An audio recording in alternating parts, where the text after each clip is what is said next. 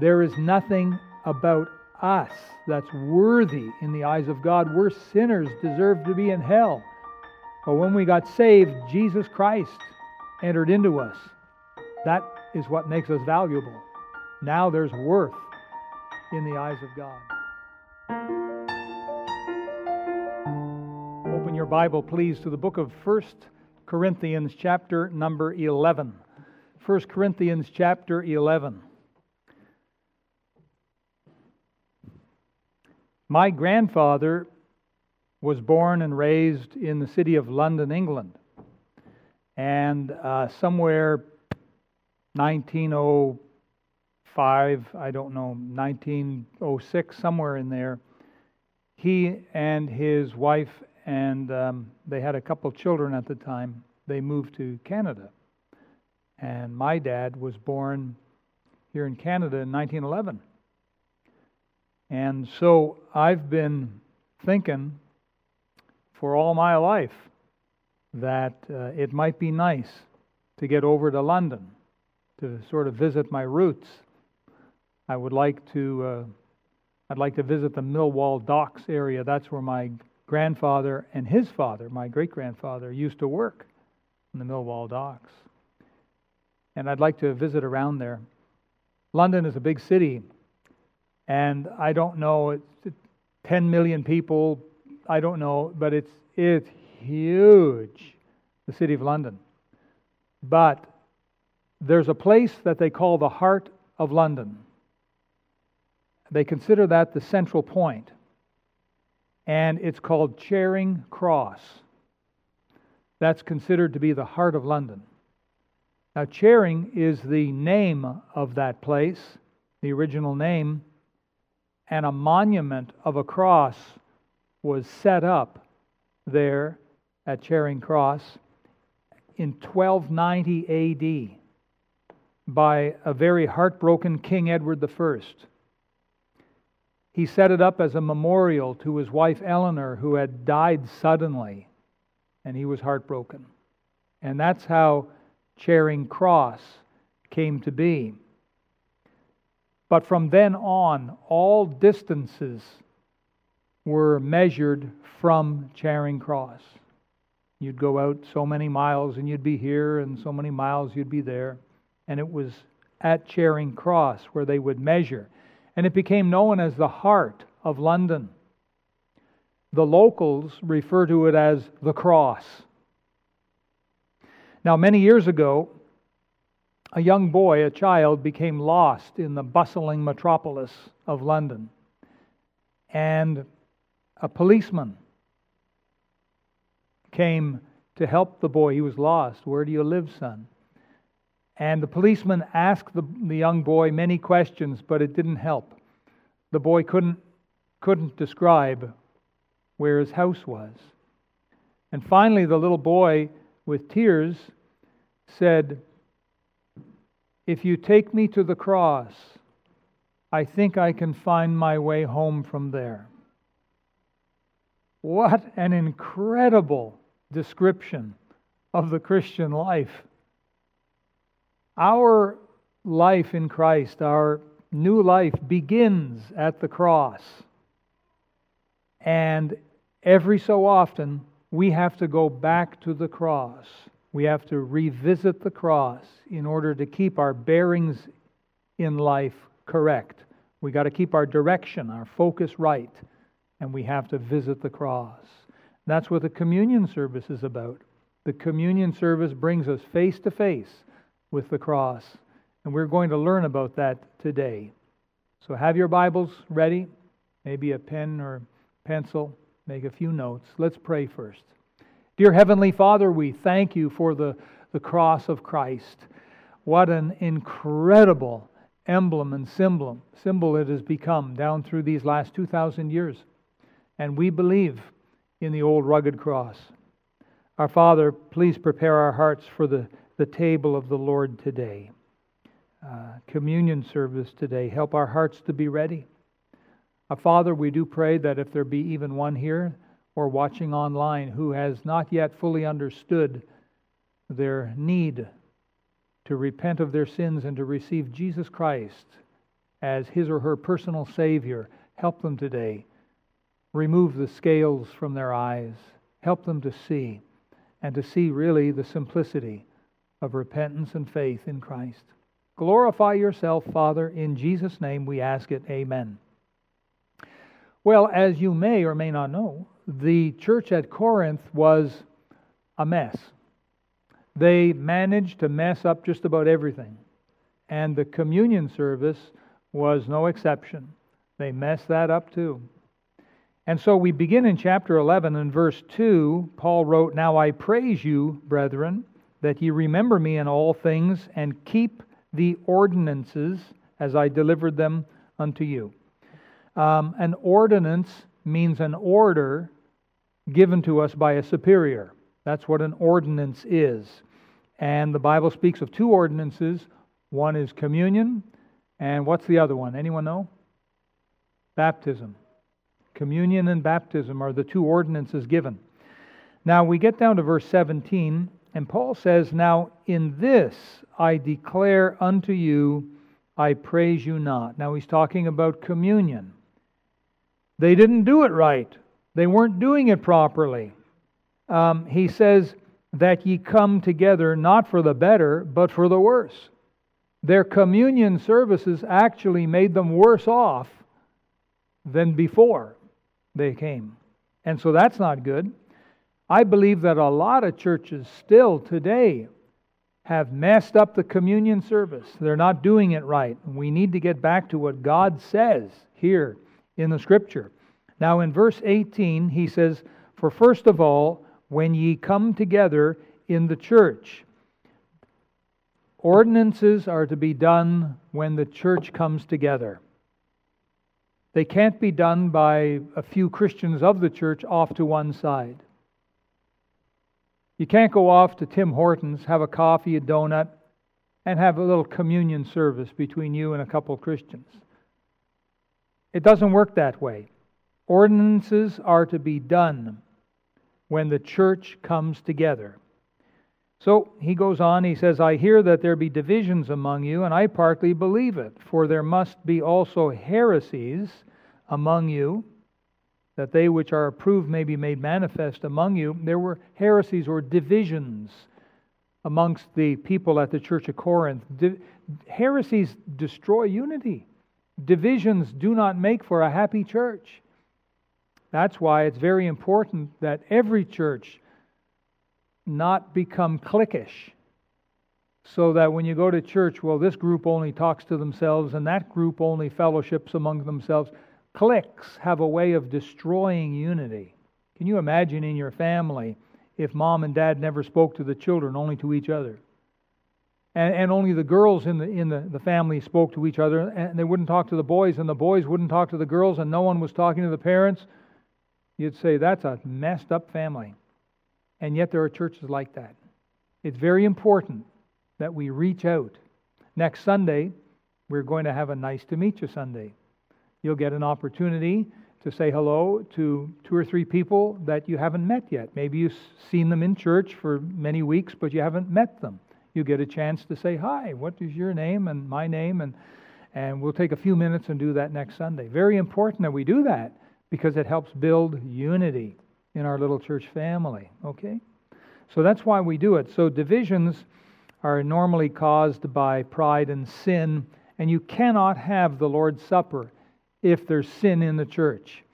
You cannot do it if there's if there's no unity. If there's no love, no unity, no Lord's Supper. So that's important. Now, we come to verse 20. When ye come together, therefore, in one place, that's the whole church gathering together, he says, This is not to eat the Lord's Supper. For in eating, everyone taketh before other his own supper, and one is hungry, and another is drunken. Uh, what? Have ye not houses to eat and drink in? Or despise ye the church of God, and shame them that have not? What shall I say to you? Shall I praise you in this? I praise you not. Now, something to notice when he says uh, in verse 21, one is hungry, another is drunken, it doesn't mean, doesn't necessarily mean that that was alcohol. It means that they were filled up with drink. Often it was uh, like a grape juice. That was the big drink back then. And they were filled right up with that. It doesn't mean that they were inebriated, that they were drunk. It doesn't mean that. But what we find here is that this church at Corinth came together, and what they had, they were calling it the Lord's Supper. And Paul was telling them it's not. This is not the Lord's Supper. You see, verse 20, this is not to eat the Lord's Supper. What they had going was not what God wanted them to do. They called it the Lord's Supper, but it wasn't the Lord's Supper. Can you imagine two of our children in the church, maybe six years of age, a little boy, a little girl, and somehow they, they get together and they, they kiss each other and they say, We're married now. Well, we'd, we'd call that cute. But then when we would, you know, take their hands to take them home and they scream, What are you doing? That's my wife. That's my husband. Let me go. We'd say, Don't be silly. That's nonsense. Because they're not really married, are they? They may pretend they are, but they're not. In some churches, they put a few drops of water on a baby's head or a child's head or an adult's head, and they call that baptism. That's not baptism. The word baptize means to go completely underwater. That's what the word means. That's why we go to great length, time, talent, trouble, expense to build a baptistry behind curtain number one. If all we had to do was put a drop of water on someone's head, no problem. I got a glass right here. But that's not what the Bible says. We have to do it God's way. But it's harder. It's God's way. We do it God's way. Communion has to be done God's way, or it's not communion. Many years ago, a popular TV evangelist, Rex Humbard, he sent out in the mail thousands and thousands of these little bits of wafer and little bit of grape juice in a container. And at a given date at a certain time they were all going to have communion together.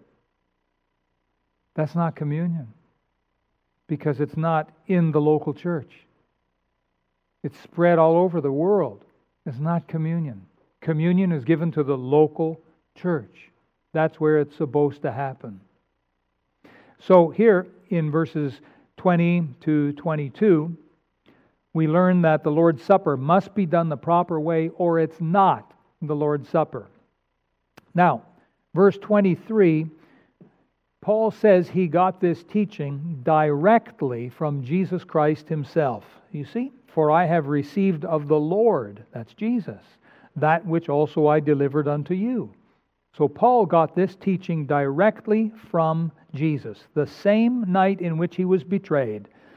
Now, if we took time to read the gospel accounts, we would find that Judas left to go and betray Jesus. And after Judas left, that's when Jesus gave the communion service. So, what does that teach us? Judas was not in the room. Judas did not join and partake in the Lord's Supper. The Lord's Supper is not for lost people, for unsaved people. It's not. Parents, you may have some, some children, and uh, maybe they're six, seven years of age. I'm just picking a number out of thin air, but they're not saved yet. You happen to know that Jesus is not in their heart. So when you sit down with other Christians in the church for communion and the trays are passed, and your child, I want one, I want one, I want one, I want one. Just like in the grocery store, you know how kids will sometimes do that at the checkout, the candy bars. Of course, not our kids, of course. But you make a mistake by giving them, like, okay, okay, okay, here's one for you. That is a mistake. Well, what should we do? Very simple. We have a beautiful foyer out there. You get up and you go with your child out to the foyer. That's what you do. But don't give in to a tantrum because you're not doing your child any anything good. You're actually hurting, harming the cause. It's not meant for unsaved people, whether they're little or whether they're old. The Lord's table shows Jesus' love for us his suffering for us, his death for us. And we're going to talk about this a little more in a minute, but I want you to see that what Jesus is giving us is a brand new covenant. In the Old Testament, God gave the covenant of law through Moses. Remember with the Ten Commandments and all that? That was a covenant with the Israeli people, with the Jewish people. And the covenant sign, actually, there were sort of two of them. One of them was uh, keeping Saturday Sabbath. That was given to the Jews as a sign of the covenant. And the second one was circumcision. That was another sign, covenant sign. But that was given to the Jews under Moses. Now God comes down in human form. His name is Jesus. And he gives us a new covenant. It's called a testament. And we're going to get into that in just a moment. But um, what we're learning here is that Jesus uh, told to Paul, okay, here's what happened. He took bread. What kind of bread? Was it garlic toast? No, it was a flat bread.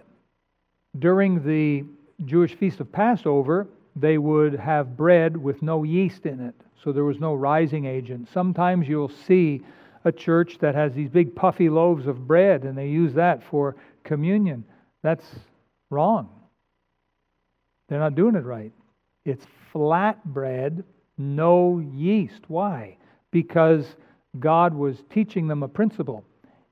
The yeast, at least during Passover time, was a, representation of sin and evil. And the idea was to get the yeast out. Unleavened bread, no yeast in the bread. Leaven was sourdough, is what it was. They didn't have Fleischmann's yeast back then. So, what they would do is they would take a, a piece of bread that had gone sour and they would use that as a rising agent, as a yeast in their loaves of bread. That's how they would get puffy bread, but not during Passover. And Jesus did this during the Passover. He was the Passover lamb. So they brought in the bread. The bread was flat bread, there was no yeast in it whatsoever. The yeast represented sin, and the sin must be gone. There must be no unconfessed sin in our hearts. Folks, we will not be as perfect as we want to be until we get to heaven. Every day we're going to struggle with sin and temptation to sin. And even on a Sunday morning when we gather in the house of the Lord, maybe we had a fight in the car as we were on our way. Maybe we had some worldly thoughts. These things need to be confessed, they need to be put away. We got to get the leaven, we got to get the yeast out. No unconfessed sin. The Lord's Supper is part of worship. How can we worship God with sinful hearts? We can't. Verse 24 And when he had given thanks, he brake it and said, Take, eat, this is my body which is broken for you. This do in remembrance of me. The bread and the juice are memorial only, they are not a sacrament. Some of you grew up in a church where you were told that this is a sacrament. The idea of a sacrament is something that makes holy. And the teaching is if you want to get to heaven, you've got to have the sacraments. Communion, or the table of the Lord, is not a sacrament. It doesn't make anyone holy. No one can get to heaven by having communion. I mean, if that were the case, if we could get to heaven by having communion, please, someone tell me why did Jesus have to die on the cross and shed his blood if all we had to do was eat a little piece of bread, you know, as a sacrament? Now, it's a memorial. This do in remembrance. That's why we emblazon those words on the front of the table down here. This do in remembrance of me. It's a memorial, it is not a sacrament. Very important. Verse 25 After the same manner also he took the cup when he had supped, saying, This cup is the New Testament. There's that new covenant again. The New Testament in my blood. This do ye as oft as ye drink it in remembrance of me. The cup represents his blood. I want you to notice it is never called wine. in the Bible, there's two kinds of wine. One is unfermented, the other is fermented. It was just grape juice that was fermented into alcohol and grape juice that wasn't fermented, but it was called wine. And you have to look at the context in order to know the difference. It's never called wine, it's called the fruit of the vine. In Matthew chapter 26, Jesus himself called it the fruit of the vine. That's grape juice. It contains no alcohol. Say, why? Why? Because remember what yeast did to the bread? Well, that's how you get alcohol, is by adding yeast.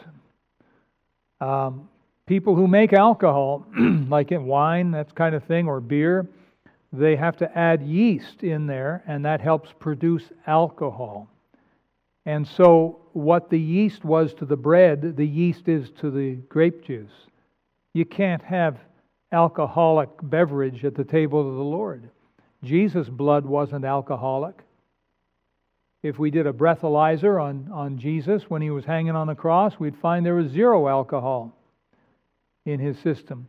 Even that numbing drink they offered him, he refused it. When he found out what it was, he refused it, wouldn't touch it.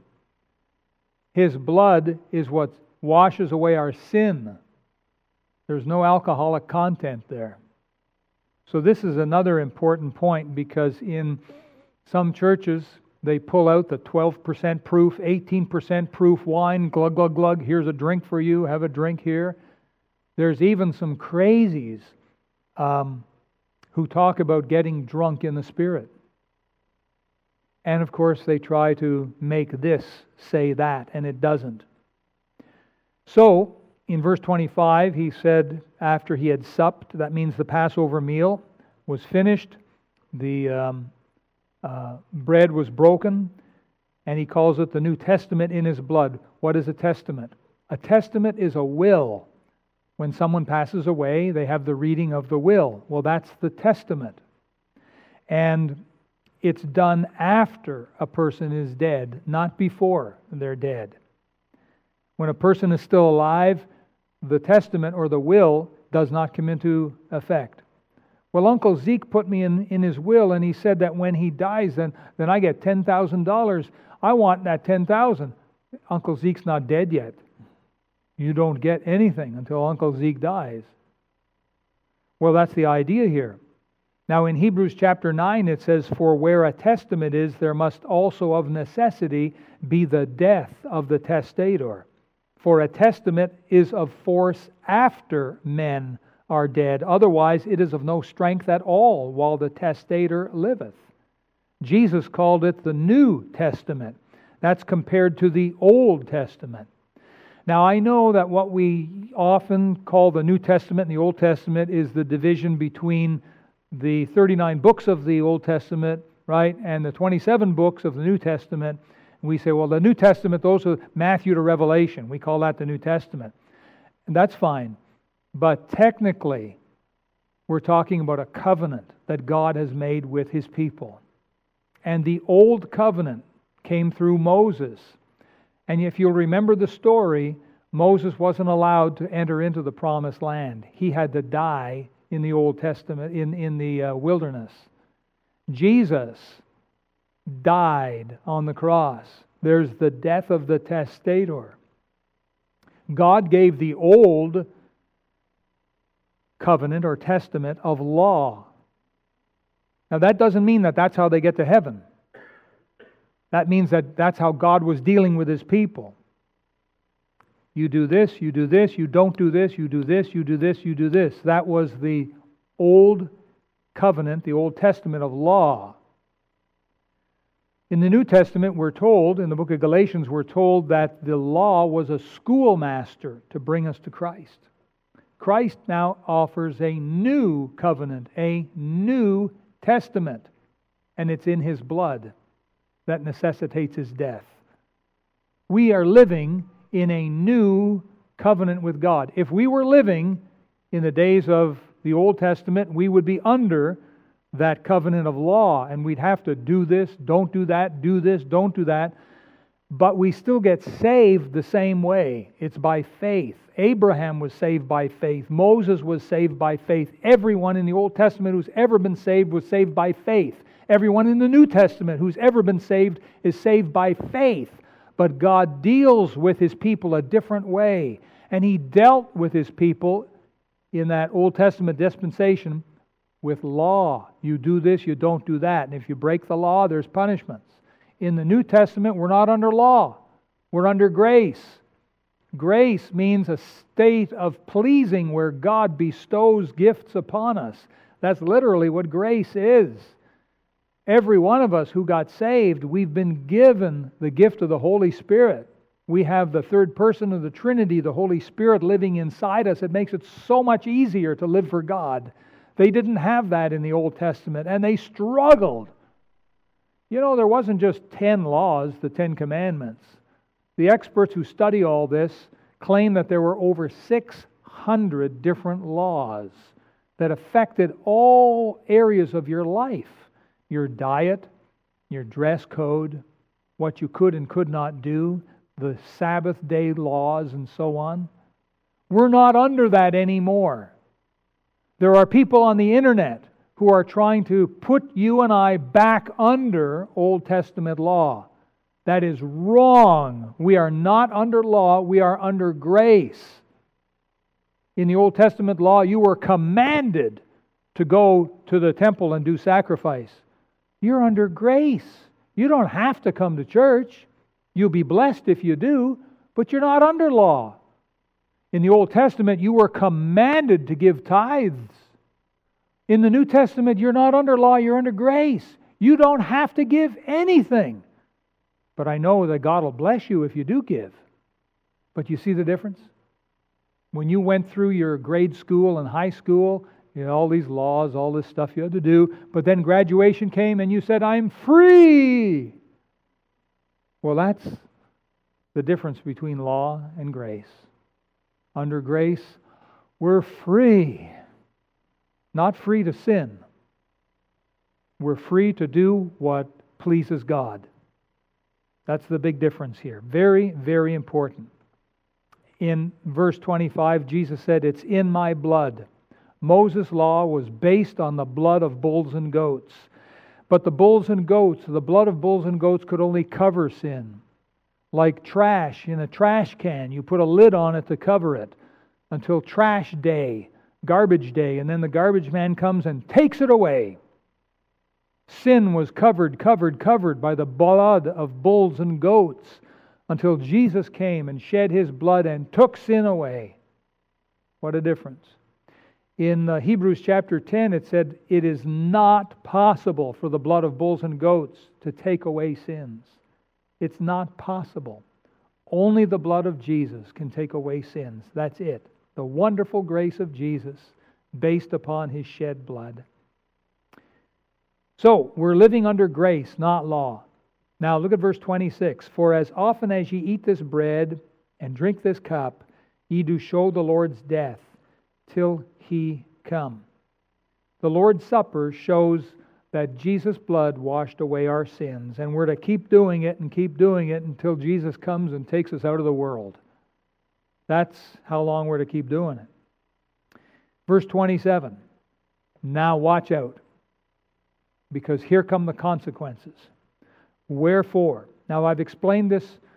was it last Wednesday? I explained this the difference between therefore and wherefore. They're two different words. Therefore is referring to a logical conclusion. Wherefore refers to a consequence. Usually the consequence is not very nice. Sometimes the consequence can be nice, but it's a consequence. So, verse 27 Wherefore, whosoever shall eat this bread and drink this cup of the Lord unworthily shall be guilty of the body and blood of the Lord. So, here's a consequence the death of Jesus for sinners is the most important and holy thing that the Lord's Supper is a picture of. And for an unsaved person, that's someone who's unworthy. That's what it means. Whosoever shall eat this bread uh, drink this cup of the Lord unworthily. They're in a state of being not worthy. There's nothing worthwhile about them. Anything that you have in your home that is no longer worthy, there's no worth to it, out it goes. That's what we do with our trash. You've opened up the, the wrapper, you've eaten the candy bar. What are you going to do with the wrapper? There's nothing of worth. Out it goes. Now, maybe if you're collecting bottle caps or something, you might find some worth there. But generally, out it goes. Unsaved people, in the eyes of God, have no worth. By the way, neither did we. There is nothing about us that's worthy in the eyes of God. We're sinners, deserve to be in hell. But when we got saved, Jesus Christ entered into us. That is what makes us valuable. Now there's worth in the eyes of God.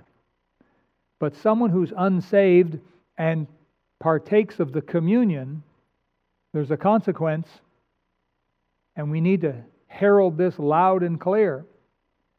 For someone to partake, according to verse 27, they become guilty of the body and blood of the Lord. Do you remember the Roman guards who whipped Jesus and nailed him to the cross and then drove a spear in his side? You say, ah, those guys, they, they crucified Jesus. They deserve to go to hell. They are guilty of the body and blood of the Lord. And yet, that's what God says about an unsaved man, woman, or young person who partakes of communion. Not very good. Not a good sight. There's consequences of partaking unworthily. Now, our time is just about up here, but I do want you to, to see something. Um,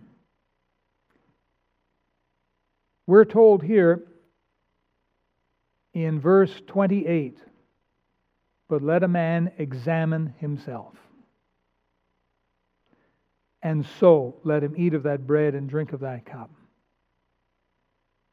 Now you needn't turn there, but in 2 Corinthians chapter 13 verse 5 it says, "Examine yourselves whether ye be in the faith." You're here today. You examine your heart. Is Jesus living in your heart? You may have a wonderful head knowledge of Jesus, but is he living in your heart? Have you come to Jesus and said, Lord, if you don't save me, I'm going to end up in hell. I don't deserve to be in heaven because my sin has put this wall up. Lord, I've offended you with my sins, my thoughts, my words. My sin is sending me to hell. Jesus, I don't want to go to hell. I recognize that you are God in the flesh. You died for my sins on Calvary's cross. You were dead, buried. You rose again the third day. You're alive. You're knocking on my heart's door. Lord Jesus, I want to open the door. And as best as I know, I'm going to repent of my sin. I'm opening my heart. Jesus, you come in. Would you come in, please? And Jesus is a gentleman. He will not force his way into anyone. But if anyone will genuinely repent and they genuinely want Jesus in, he will come in. He's happy to come in. That's what happened to, I guess, just about everyone here. There was a time in your life where you finally understood I need Jesus Christ. If I die, if I die in my sleep, if I, if I get hit by a truck, I'm going to be in hell. I need to do something now. I need to repent of my sin. And the best you knew how. You got on your knees, maybe, and you told the Lord how sorry you were that you were a sinner. And you asked Jesus to forgive your sin and come in your heart and be your Savior. If that's your condition, if that's your story, Jesus is in your heart. So, verse 28 let a man examine himself, make sure he's saved. And if he's saved, then let him eat of that bread and drink of that cup. Now we have to stop there, and I'd like you to bow your head in prayer. We'll have a word of prayer. Thank you for watching the message today. We invite you to join us again every Sunday and Wednesday for more inspiring messages from God's Word.